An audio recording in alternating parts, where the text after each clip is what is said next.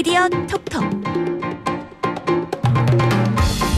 이번 주 화제가 된 미디어와 저널리즘 이슈를 풀어봅니다. 미디어 톡톡. 현실 남매 케미를 보여주는 티격태격 연근 남매 정상근 기자 미디어 오늘 박서영 기자와 함께합니다. 안녕하세요. 안녕하십니까. 예 오늘 엄청 추워요, 그죠? 네, 밖에 예. 진짜 춥네요. 네. 예. 네, 너무 추워요, 진짜. 어떡하죠? 그거는 패딩, 패딩 두꺼운 거 입으시고. 네, 네. 겨울에. 추운데 이걸 어떡할까요? 아, 그러니까요. 예 내복 내복 내복. 따뜻하게 챙겨 입으시고 네. 뭐 당분간은 뭐 그냥 밖에 그러니까요. 다니지 않고 예. 네, 집에 있어야죠. 뭐. 날도 추우니까 오늘을 오늘 내일 주말에 계속 집에서 청취자분들도 계시는 게 좋을 것 같습니다. 자 두 분과 함께 이번 주를 뜨겁게 달군 미디어 이슈로 몸을 한번 녹여보겠습니다. 후끈후끈 하나요 오늘? 후끈하죠. 후끈합니다. 아, 진짜 후끈해요. 아 후끈한가요? 네. 아, 주제가 굉장히 아니, 논쟁적이에요 오늘. 논란의 그 언론사 기자들이 또 화가 또 났어요. 그렇군요. 대장동 사건에 이어서 또 났어요. 야 한번 네. 저도 기대를 해보겠습니다. 네. 그리고 굿뉴스, 배드뉴스까지 살펴보도록 하죠. 자 미- 먼저 미디어 이슈 한번 얘기를 해보죠. 어 이거 되게 저도 봤는데 되게 놀랐어요. 윤석열 후보를 취재하는 기자가 국민의힘 중앙선거대책위원회 개최한 행사 패널로 참석해 논란에 빚었다. 이게 어떻게 된 일인가요? 네, 이거 지난 14일에 있었던 행사였는데요. 예, 국민의힘 선대위에서 어, 내일이 기대되는 대한민국 위원회라는 조직이 있고 음. 어, 여기서 유튜브를 통해서 어, 일종의 이제 간담회, 그러니까 젊은 분들을 모아서 이제 간담회를 진행을 했습니다. 음. 제목은 2030은 왜 아직 윤석열에게 내일을 기대하지 않나라는 주제였고 어 여기에 이제 그 30대 논객 그리고 20대 대학생 어 그렇게 참석을 해서 이제 패널로 참여를 해서 이제 얘기를 한 거죠. 음. 어 그런데 이 40대 패널로 박종진 머니투데이 기자가 참석을 한 건데요. 이 박종진 기자가 국민의힘 출입 기자인데 어 윤석열 후보 관련 기사를 꾸준히 작성을 해왔습니다. 음. 그래서 윤희숙 위원장이 사회를 보면서 음, 이 기자가 입담으로 굉장히 이제 유명하다 이렇게 소개를 하기도 했습니다. 예. 그러니까 이게 이게 지금 선대위에서 연 거는 행 개최한 행사는 맞는데 이를테면은 선거를 뭐 지지하거나 도와주려는 건 아니고 얘기를 한번 들어보자 요런 행사인 거잖아요, 그죠? 그러니까 일종의 이제 쓴소리를 들어보자라는 어. 거죠. 그 20, 30대 그리고 40대 이렇게 불러 모아서 예. 어, 윤석열 후보에 대한 좀 쓴소리를 하게 하고 음. 어, 거기에 이제 윤석열 후보가 뭐 그때는 원래 참석을 하지 않기로 돼 있었는데 예. 나중에 참석을 해서 이제 같이 자리를 함께 하게 됐었죠. 일단 그 발언을 좀 들어봐야지 우리가 또 판단할 수 있을 것 같은데 뭐라고 했나요? 그 해당 기자는? 음, 그 뉴스원에서 관련 발언이 보도가 됐던데요. 음, 이 박종진 기자가 뭐라고 했냐면 그 2030 세대 기자들이 현장에서 뭐 가장 제일 많기 때문에 뭐 이분들 얘기를 종합해서 말을 해보자면 어, 윤석열 후보의 말투나 뉘앙스가 강압적으로 느껴진다. 음. 아직 검사 느낌이 강하다 이렇게 좀 지적을 했고요. 어 그리고 내가 검찰에 있을 때 뭐 이런 말을 많이 하는데 어 그런 식의 발언이 이 젊은 세대에게 긍정적으로 다가갈 수 있겠냐? 음. 어 그리고 이 실수나 실언을 했을 때 자꾸 설명하려고 하는데 어 그러니까 네가 잘못 알아들은 거 아니냐라는 식으로 설명을 하는 바람에 이것이 이제 2030 감성과 맞지 않다 좀 이런 얘기를 했다고 합니다. 음, 그렇군요. 이거를 근데 그 해당 기자는 뭐 유세를 하는 것도 아닌데 이게 문제가 되느냐라는 입장을 보였다라고 지금 알려져 있는데 음. 어떻게 보세요? 이거는 약간 논쟁이 될 수도 있겠다. 뭐 음. 생각이 좀 다를 수도 있겠다. 박서영 기자는 어떻게 보십니까? 아니 근데 사실 이분이 야당 반장이에요. 음. 지금 이 머니투데이라는 음. 언론사에서 지금 그러니까 야당 팀장이라고 보통 이제 네, 이해를 네. 하시면 되죠. 네, 야당을 맞습니다. 담당하는 팀장. 이제 야당 쪽 기사를 쓰는 사람인데 음. 그러면 앞으로 야당 관련 기사를 계속 쓸 텐데 예. 그럼 이 기사에 대한 신뢰도는 어떻게 담보가 되는 건지 음. 왜냐하면은 뭐 그쪽에 지금 행사에 참여해서 뭐 쓴소리 아닌 쓴소리도 좀 하시긴 했지만 음. 이제 머니투데이 기자들 입장에서는 아니 이렇게 특정 정당의 행사에 참가를 해버리면 음. 우리가 쓰는 앞으로 그 국민의힘 쪽 기사에 대해서 독자들이 어떻게 바라보게 되겠냐라는 비판이 제기되는 거예요. 음. 그래서 지금 실제로 그 익명 커뮤니티 블라인드 앱이라는 곳에 또 머니투데이 기자들이 이용하는 그 라운지에 엄청 비토가 쏟아졌습니다. 예. 네. 뭐 좀 읽어드리면 신뢰라는 말도 쓰기 부끄럽다. 적어도 음. 앞으로 기사를 쭉 쓸 텐데 사기꾼처럼 보이진 말아야 할 거 아니냐. 음. 어? 이렇게 말씀을 하시고 지금 사실 대장동 사건과 관련돼서도 좀 사주랑 그다음에 그 법조 팀장 선배들이 얽혀 있는데 또 이 윤석열 캠프 쪽에도 기자로서도 가가지고 또 이런 행사에 참여해버리면 음, 이게 박 진- 기자의 네. 소속사가 이제 머니투데이다 예, 보니까 맞습니다. 예, 네. 예. 우리 기자들은 진짜 앞으로 어떻게 하라는 거냐는 식의 비판이 음. 엄청 쏟아지고 있어요. 알겠습니다. 네. 음. 어, 정상 기자는 어떻게 보세요? 참 논쟁적인 주제인 게 박세영 기자랑은 저는 조금 생각이 달라요. 어, 네. 음. 저는 어떻게 좀 생각하냐면 그 이런 행사에 참석을 했다고 이것이 정치적 중립성을 해치냐라고 음. 물어본다면 뭐 사실 저는 또 그렇지 않다고 생각하거든요. 예, 그리고 음. 조금 더 나아가면 어, 과연 한국 언론은 이 너무 이제 정치적 중립성에 그 천착을 하는 거 아닌가라는 생각이 음. 들어요. 왜냐하면은 음. 어, 실제로 중립적이지 않은데 자꾸 중립적이라고 얘기를 하고 있거든요. 있죠. 네. 좀 뉴욕 타임즈는 오히려 이제 그 과거 이제 미국 선거 때이 음. 사설에 뭐라고 썼냐면 미국을 위해서 트럼프를 뽑지 말라고 썼거든요. 예. 어, 그런데 뉴욕 타임즈라는 매체가 신뢰받지 못하는 건 아니잖아요. 음. 예, 예. 네, 그러니까 이게 뭐 실제로 이제 화- 언론이 이제 정파적인 입장을 가지고 또 어떤 뭐 정책적인 뭐 지향성을 가지고 음. 뭐 그런 건 있다라는 거는 좀 중요한 그 오히려 좀 권장돼야 하는 일인 것 같은데. 예, 예. 근데 다만 이 경우만 딱 놓고 봤을 때. 어, 저는 좀 이게 좀 아쉬웠던 게 뭐냐면, 음. 그러니까 이분이 쓴소리를 하려고 국민의힘 행사에 참석을 하셨는데, 예, 예. 음. 어, 그렇다면 과연 이분이 과거에 기사로 쓴소리를 한 적이 있나라는 걸 음. 찾아봤어요. 음. 어, 그런데 별로 기사로는 쓴소리 한 적이 없더라고요. 음. 어, 그래서 이 행사 자체, 이 행사에서 그 기자분을 부른 것, 쓴소리를 음. 하려고 부른 것, 음. 그리고 이분이 가서 어, 그 현장에서 또 이제 쓴소리도 하셨는데, 음.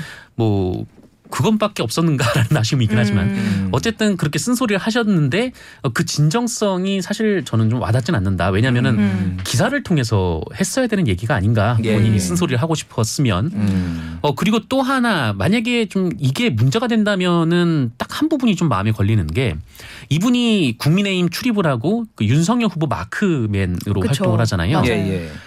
어 이렇게 행사에 가서 이 출연료를 받았을 때 음. 저는 이것을 어떻게 봐야 되는가에 대해서 좀 음. 어, 좀 이건 좀 부정적이에요. 그 회식을 부분에 해야죠. 대해서. 아닌가요?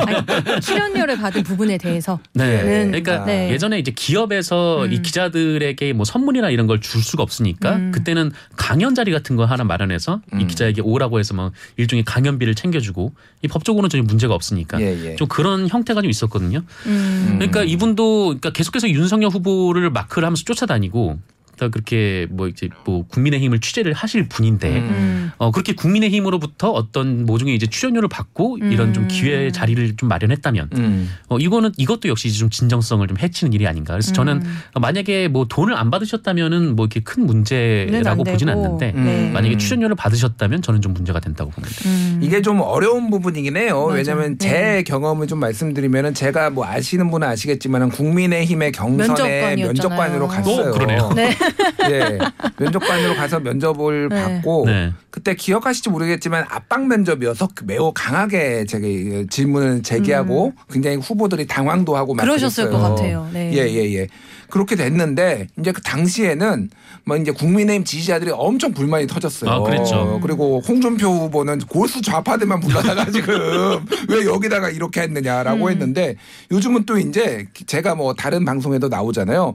야, 그럼 저 국, 국힘 거기 나왔던 거기 기자다. 나왔던 음. 편향된 기자 아니야? 편향된 언론인 아니야? 이렇게 또 하시는 분들도 있어요. 근데 음. 저는 그냥 이게 뭐 어떤 특정 정당을 도와준다기보다는 이를테면 검증 국민들이 검증하는데 도움이 되겠다라고 해서 음. 이제 한 거고 굉장히 소액이었지만 돈도 받았어요. 네. 예, 예. 그러니까 뭐그 저랑 활동을 같이 하셨으니까 예, 한 네. 거니까. 그래서 이거를 이제 돈을 받는 것도 어떻게 봐야 되느냐. 이게 다양한 활동을 하기는 한 건데 제가 음. 그렇다고 국민의힘 출입은 아니고 저는 뭐 이제 모든 언론을 또 제가 그리고 예전에 민주당에 가서 민주당의 어떤 뭐 어떤 정세 분석 같은 것도 해준 적이 음. 있어요. 음. 네, 재보궐 선거 패 배한 이후에 왜 졌는지 뭐 이런 거를 요청을 받아서 그래서 뭐 딱히 가리지는 않는데 네. 좀 이거 활동 자체를 그걸 못하게 하는 게 맞나? 좀 이게 부정적인가도 좀 생각해볼 지점은 있는 것 같아요. 음. 그렇죠. 예. 그러니까 좀 뭐라고 할까 이제 기자들이 그런 행사는 굉장히 많이 다녀요. 그러니까 일종의 뭐 토론회라든지 그렇죠. 네, 네. 이런데 이제 패널로 많이 참석을 하거든요. 근데 그런 것들이 이제 본인이 취재를 하면서 그런 좀 전문성을 바탕으로 나오는 거기 때문에 뭐 이런 부분에 대해서는 출연료를 받는 게 맞다,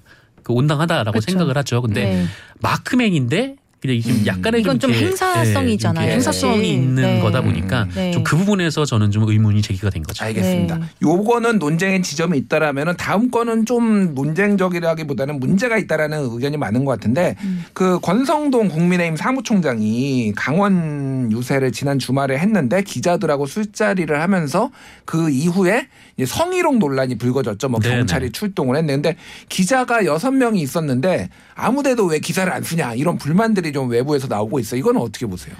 어, 저도 좀 같은 생각인데요. 사실 좀 이렇게 그 실제로 순찰차가 출동한 거는 사실이잖아요. 예, 예. 그 순찰차가 출동을 했고 또 경찰들이 왔다고 하죠. 또 어떤 매체에서는 4명이 왔다고 하고 또 어떤 매체에서는 12명이 왔다라고 하는데 어, 그런데 기자들이 있는 술자리에서 이 국회의원과 함께하는 술자리에서 네. 어, 좀 이런 불미스러운 일이 있었다라고 한다면 네. 일본은 거기서 나왔어야 되지 않나라는 음. 생각이 드는 거죠. 음. 어, 그런데 이 일본은커녕 이 사건이 지금 이제 진실 공방으로 흐르고 있는데 음. 어, 뭐 기자들이 그러니까 기, 그 지금 이제 언론들이 전부 다 마치 본 적이 없는 것처럼 음. 네 좀 이렇게 좀그 행동 기사를 쓰고 있다는 거는 좀 저는 굉장히 좀 의아하긴 합니다. 침묵을 지키고 있습니다. 여기에 뭐 이제 TV 조선을 비롯해서 여섯 개 언론사가 이제 있었는데 음. 예, 저도 좀 의아합니다. 이 부분을 교통 정리를 좀 언론이 어쨌든 해명이라고 하- 필요하면은 그냥 뭐 그거를 누구 편에 드는 게 아니라 뭐 기다 아니다 이렇게 얘기하면 되는 거잖아요. 사실관계를 정리할 필요는 있는데 네. 이게 또 되게 민감하니까 그런 것 같아요. 그런 언론인들의 어떤 어, 중립성 문제 그리고 취재 그리고 기사 작성까지 좀 이렇게 알아봤는데 여러모로 좀 생각할 지점이 있었던 것 같습니다. 잠시 전하는 말씀 듣고 다시 돌아오겠습니다. TBS 아고라 저는 김준일이고요. 미디어 톡톡 정상근 박서영 기자와 함께하고 있습니다. 이번 한 주 꼭 소개하고픈 굿뉴스 그리고 꼭 꼬집어줘야 될 배드뉴스 선정해 보겠습니다. 먼저 굿뉴스 정상근 기자 어떤 거 가져오셨나요? 네, 저는 한겨레 20일 기사를 가져왔고요. 어, 제목은 다리를 잃었지만 희망을 들어올립니다. 라는 제목의 기사입니다.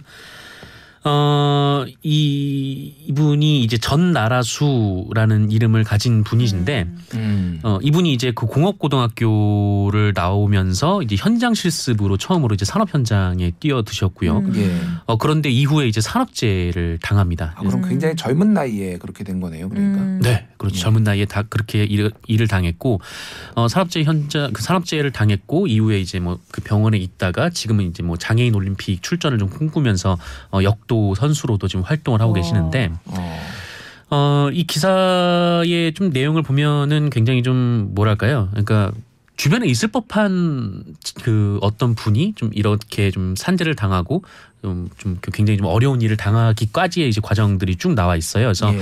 어, 이것을 이제 어, 전수경 이 노동건강연대 활동가가 쓴 기사인데 어, 저는 그 누구 한 명의 말을 듣고 이제 기사를 뭐 쓰는다, 쓴다 뭐 이런 이런 게 굉장히 좀 부실한 기사가 될 때도 있지만 그 어떨 때는 이 누군가 한 명의 이야기가 그 여러 가지 사회의 모순을 한꺼번에 담고 있을 때가 있거든요. 음. 음. 이분이 좀 그런 것 같아요. 그러니까 이분이 이제 뭐 이제 현장 실습 고등학생들의 이야기 그리고 음. 또 산업재해를 당했을 때 이야기 또 그 이후에 또 겪었던 뭐 정부의 무관심 뭐 이런 것들까지 어 굉장히 좀 많은 일들을 겪어왔고 좀 예. 이분의 이야기를 좀 이렇게 담담하게 들어가면서 좀 이런 사회의 문제점이 있구나 좀 이렇게 파악할 수 있는 어 굉장히 좀 좋은 인터뷰 기사였다라는 생각이 음. 들어서 네, 이 음. 기사를 좀 가져왔습니다. 그러니까 다친 시점부터 해가지고 그 이후에 어떤 일들이 있었는지를 음. 좀 일종의 스토리텔링으로 쭉 이제 풀어냈다 이렇게 이해- 이해를 하면 될 것 같은데 네네. 이런 것들이 사실은 되게 읽기가 좋고 이제 공감도 많이 됐는데 취재하기도 어렵거든요. 그렇죠. 오랜 시간 동안 이제 취재를 해야 되는 그런 건데 이런 기사 들이 이거는 이제 어, 기자가 쓴 게 아니라 노동건강연대 활동가가 쓴 활동가가. 거네요. 네, 음. 이게 일종의 시리즈 기사 같은데 예, 예. 이 부제가 내 곁에 산재예요. 아, 예, 누구나 겪을 수 누구나 있는 산재를. 예, 음. 일이잖아요. 이제 산재라는 것이 또 이제 산재를 당하신 분들의 얘기를 들으면서 어 마치 이제 뭐 산재를 겪으면은 뭐 회사에 죄를 짓는 것 같고 좀 그런 음. 분위기가 우리나라에서 좀. 형성돼 있는데 네. 네. 사실은 누구나 겪을 수 있는 일이고 또 누구나 겪을 수 있는 일이기 때문에 뭐 이것을 좀 국가가 혹은 이제 뭐 기업 문화가 좀 이렇게 케어하고 좀 그런 부분들이 필요하다라는 거를 확 느끼게 해준 기사였던 것 같습니다. 예, 그래서 이런 기사들 많이들 읽어주시고 응원해 주시기 바랍니다. 박사영 기자가 뽑아온 굿뉴스 어떤 건가요? 어, 저는 조선일보 기사 가져왔는데요. 그 확 제목은 확진 4시간 만에 숨진 딸 아빠는 다가가지도 소리내 울지도 못했다. 음. 라는 제목의 기사입니다. 아, 근데 저는 몰랐어요. 이 기사 내용이 뭐냐면, 이 김명진 기자라는 기사가 쓴 기사인데, 14일 오후 5시 30분쯤, 어, 경기 고양시 서울 시립 승원, 그러니까 그 화장터에 가가지고 예. 현장 기사를 쓴 거예요. 예, 예. 근데 이제 기사 내용을 쭉 읽어보면, 코로나 19에 걸린, 걸려서 죽었어요. 근데 음. 그 사람의 시신을 유족들이 못 봐요. 코로나 음. 감염 우려 때문에. 네, 코로나 감염 우려 때문에 못 본대요. 예, 예. 화장까지 끝나야 네, 화장까지 끝나야 유고를 이제 이제 받을 네, 수가 있어요. 유고를 받아서 거기에 인사를 이제 할 수 있더라고요. 근데 음. 만약에 저는 입장 바꿔서 생각했을 때 제 부모님이나 제 가족이 만약에 코로나에 걸려서 숨졌는데 시신을 못 보고 보내드린다고 생각하면 너무 슬플 것 같아요. 음. 근데 그 하루에 화장을 해야 한다고 이름을 올린 사람이 20명이래요. 음. 코로나 19에 걸려서암한 아버지의 그 사례가 나오는데 그 38살의 그 젊은 딸이 유방암과 갑상선 암에, 암에 걸려서 이제 항암 치료를 받던 중에 코로나 19에 걸린 거예요. 예, 예. 근데 확진을 받자마자 4시간 만에 숨진 거예요. 왜냐면 기저 질환을 갖고 음. 있었으니까. 음. 네, 근데 이제 아버지는 그때 본가가 부산인 부산이었는데 부산에 가서 이제 좀 속옷 같은 거나 옷가지들을 챙겨서 오려고 했는데 그새 이제 딸이 죽어버린 거예요. 음. 코로나19 확진을 받고.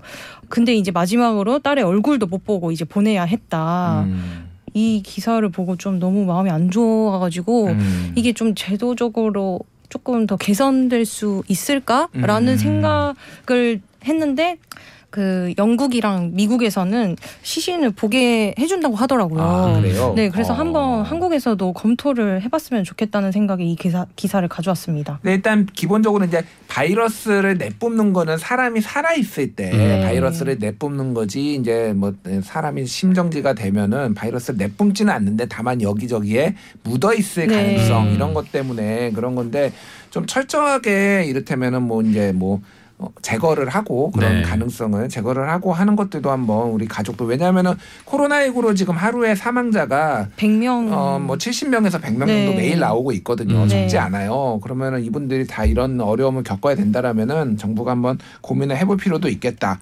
어려우시겠지만. 예, 아, 네. 간만에 조선일보 기사가 그러게요. 저도 너무 의외의 언론사에서 나와서 네. 알겠습니다. 예. 이번에는 나쁜 뉴스 한번 선정해 보도록 하겠습니다. 정상근 기자 어떤 거 가져오셨죠? 네, 더 팩트 보도고요. 예. 어, 줄리 논란엔 침묵, 이 황급히 얼굴 가린 김건희라는 음. 제목의 기사를 네, 가져왔습니다. 예. 아무 내용이 없는 기사예요. 아, 아, 일단- 내용이 없나요? 네, 사진이 있는 건데 사진하고 아. 영상이 있는데 어, 그냥 김건희 씨를 찾아가서 그 일방적으로 이제 카메라를 들이밀은 거죠. 이게 아. 그거죠. 그 경호원이 어, 김건희 씨 얼굴을 좀 강하게 이렇게 목을 밀어붙여서 논란이 됐던 그, 그 장면인 거죠. 이게. 네. 맞습니다. 그래서 예. 뭐 굳이 그렇게까지 이제 숨었어야 했냐 뭐 그런 얘기들도 있지만 그 음. 평가는 좀 뒤로 하고 이 네. 보도만 좀 놓고 보면 어 저는 그 사람이 아무리 이제 공인이라고 하더라도 또 누군가에게 잘 알려진 사람이라고 하더라도 음. 어 이렇게 갑자기 카메라를 들이밀어서 어, 상대방이 당황하는 모습을 찍는 것은 굉장히 좀 부적절하다 라고 음. 좀 생각이 들거든요. 음, 그러니까 소위 말하는 엠부시 취재라고 음. 얘기를 하죠. 이렇게 야 깜짝 나- 이렇게 등장을 하거나 네. 이렇게 하는 거. 그러니까 엠부시 취재가 필요할 때가 있죠. 예, 예. 그러니까 갑자기 질문을 함으로써 이 음. 당황 예상치도 못하게 이 본인의 입에서 그 좀 대화 내용이 좀 나오거나 좀 많은 분들이 궁금해했던 내용들이 좀 나왔을 때 특히 이제 권력을 가진 분들에게 좀 그런 엠부시를 하는 경우들이 많은데 음. 뭐 그런 취재는 뭐 좋습니다만 음. 근데 이거 이것 이거 같은 경우에는 뭐 어떤 얘기를 들은 게 아니고 음. 어 그냥 이제 그 모습 그러니까 숨는 모습을 찍힌 찍은 거거든요. 음. 예. 뭐그 모습이 이제 굉장히 좀 상징적이라고 하더라도 근데 좀 이렇게 까지 이제 취재를 해야 하나 음. 좀 이렇게 뭔가 본인들이 궁금한 게 있으면 가서 물어보고 음. 어 그리고 이제 뭐 사진을 찍을 게 있으면은 좀 이제 뭐 잘 이제 보이게 찍으면 되지 뭐 굳이 이렇게 당황하는 모습을 찍으면서 어 이것을 마치 좀 전시하는 듯이 음. 좀 이런 그 방식의 취재가 이제 더 팩트에서 굉장히 많은데 그렇죠. 어 저는 좀 이런 취재는 좀 부적절하다고 봅니다. 이게 이제 특히 이제 사진도 사진인데 영상을 이런 것들을 많이 하면 논란이 되고 있는 정치인들한테 이제 가서 갑자기 들이대면 보면은 준비가 안 된 사람들은 당황을 하고 좀 피하는 거 모습이 많이 보이잖아요. 그러면 네. 약간 범죄를 저질러서 저 사람이 피하는 것 같다. 이런 이미지를 예전에 방송사들이 굉장히 많이 연출을 해서 그런 걸 많이 썼죠. 네. 그래서 이제 그게 이제 좀 너무 이미지를 이미지만 이렇게 활용하는 거 아니냐. 근데 발- 말씀하셨듯이 내용은 없이 음. 뭐 이런 논란들이 있었는데 한동안 그게 좀 없다가 다시 나타난 것 같아요. 이 더팩트가 사실은 기억하시겠지만은 네. 그 김혜경 씨 수행원 그 다스베이다 네, 검은 맞아요. 복장 그분을 이제 해서 논란이 네. 좀 과잉 취재 논란이 좀 맞아요. 됐었던 적이 있어서 일부러 균형을 맞춘 거 아니냐 네. 저는 그 아. 생각도 들더라고요. 음. 김혜경 한 번 했으면 김건희 해야 되는 거 아니야 아. 그래가지고 양당에 한쪽만 하면 좀 그러니까 네. 어, 어떻게 보세요? 어, 박상 기자는 어떻게 보세요? 아 그러니까 원래 더 팩트가 좀 연예인 주로 이렇게 그 밀착해가지고 취재해서 보도하는 매체인데 지금 그러니까 전신 스포츠 서울닷컴입니다. 여기가 음. 이제 더 팩트가 됐어요. 예, 예. 네, 근데 이제 어쨌든 대선 국면이니까 좀 정치 이슈에 아무래도 관심이 많다 보니까 뭐 저번에 김혜경 씨 아닌 사람을 또 김혜경 씨라고 보도를 하고 그러다 기사 삭제하고 또 이번에는 또 이런 영상을 좀 무리하게 이렇게 보도하는 게 음. 아, 저도 사실 뭐 해서 좀 굳이 할 필요가 없다고 생각을 하죠. 음. 네. 민주당 지지자들은 좋아하시던데. 아, 네, 둘다 하면 안 된다고 아, 둘다 생각합니다. 하면 안 되나요? 네. 알겠습니다. 네.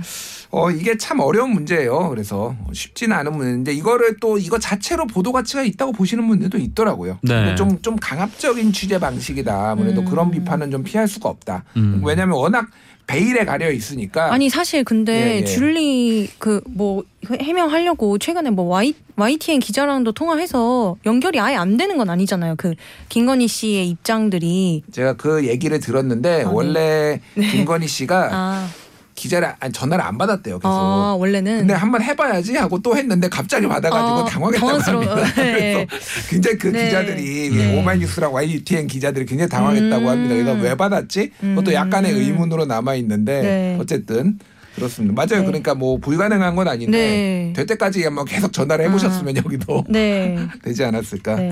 알겠습니다. 박서영 기자가 골라온 bad news는 어떤 건가요? 아, 저는 그 한국경제가 처음으로 이걸 보도를 해서 일단 다른 언론들도 다 마찬가지인데 음. 한국경제 기사를 먼저 가져왔는데요. 그 속옷부터 보정 없이 어, 승무원 룩북 영상 성, 성상품화 논란 가로 열고 영상 가로 닫고 이 음. 제목의 기사인데요. 예. 그러니까 그 유튜브에 이제 속옷을 입은 여성이 나와요.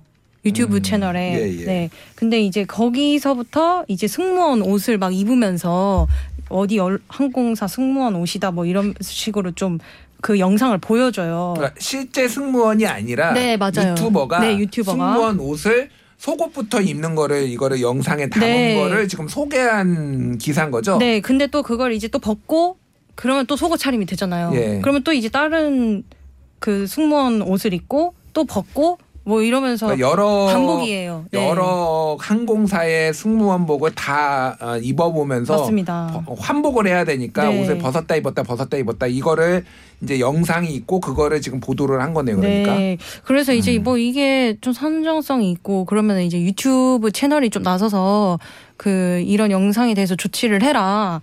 그렇게 기사를 쓰면은 나왔을 것 같은데 음. 이거를 소개를 또 해주는 거죠. 이런 언론사들이 지금 이 영상에 대해서 음. 소개를 해주는 거예요. 뭐 논란이라면서 음. 영, 게다가 이제 영상을 갖다가 그 짤로 붙여요. 그 아, 기사에다가. 예, 예, 예. 네. 그러면 안 찾아볼 수 없지. 네. 아, 그래요? 아, 네, 그쵸. 네, 그래서 그 어. 기사를 이제 뭐왜 쓰는 건지 저는 잘 모르겠어요. 막 확실하게 지적을 해서 뭐 유튜브야 빨리 차단을 뭐 해라 음. 뭐 이런 식으로 쓰는 기사도 아니고 음. 뭐 이- 지금 이런 승무원 룩북 영상이 논란이다. 음. 이런 식으로 뭐 논란이라면서 그 영상을 또 그 갖다가 기사에다가 삽입을 함- 해버리면 네. 일단 뭐 조회수를 노린 것 같아요. 네. 일단은 그렇게 추정이 되는데 네. lookbook이란 말을 이런 기사를 통해 처음 봤습니다. 저는. lookbook이 뭐예요? 근데? 저도 그러니까 이게 옷을 그러니까 갈아입는 그러니까 뭐, 뭐 예. 굳이 뭐 항공사 승무원 이복 복장뿐만 아니라 여러 가지 옷들을 갈아입는 그런 영상들을 lookbook이라고 하더라고요. 아, 아 맞다 맞아요. 왜냐면 제가 이 애용하는 그 브랜드에서도 lookbook이라고 표현을 하더라고요. 네. 네, 맞네요. 그거 네. 하시는 유튜버들도 네. 굉장히 많더라고요. 네. 네. 근데 저는 이 lookbook이라는 얘기를 여기서 처음 들었고 음. 어, 그리고 이 한국 경제의 이 속셈이 이제 제목에서 이제 싹 보이는 게 음. 어, 마지막에 논란이라고 해놓고 음. 가로 열고 영상이라고 써놨으면 이것은 들어가 보라는 아. 얘기거든요. 이러, 면 클릭 안 할 수 없지. 네. 근데 사실 한국경제 말고도 이제 몇 개 매체들이 또 그렇게 했습니다. 그다 그렇게 네. 썼어요. 또 네. 영상이 마치 붙어 있다라는 식으로 이제 네. 썼는데 네. 어, 이렇게 성상품화 논란이라고 해놓고 이거를 누가 상품화하고 있는가라는 생각을 좀 해보면 언론이 하고 있는. 언론이 하고 있는 맞네요. 네, 그런 것 네. 같습니다. 그래서 이런 데는 제가 지속적으로 주, 어, 주장을 하지만은 뉴스제휴 평가위원회에서 대규모 감점을 줘야 된다 이런 네. 거 올리는 데는 맞습니다. 네. 그래서. 포털에 그 감점 어, 제휴하는데 감점을 줘서 이런 걸 좀 덜하게 해야 된다 이렇게 생각을 합니다. 예, 이런 거에 신경 쓰지 말고 좀 공정 보도에 신경을 썼으면 좋겠습니다. 지금까지 미디어 톡톡 박서영 정상근 기자였습니다. 감사합니다. 고맙습니다. 감사합니다.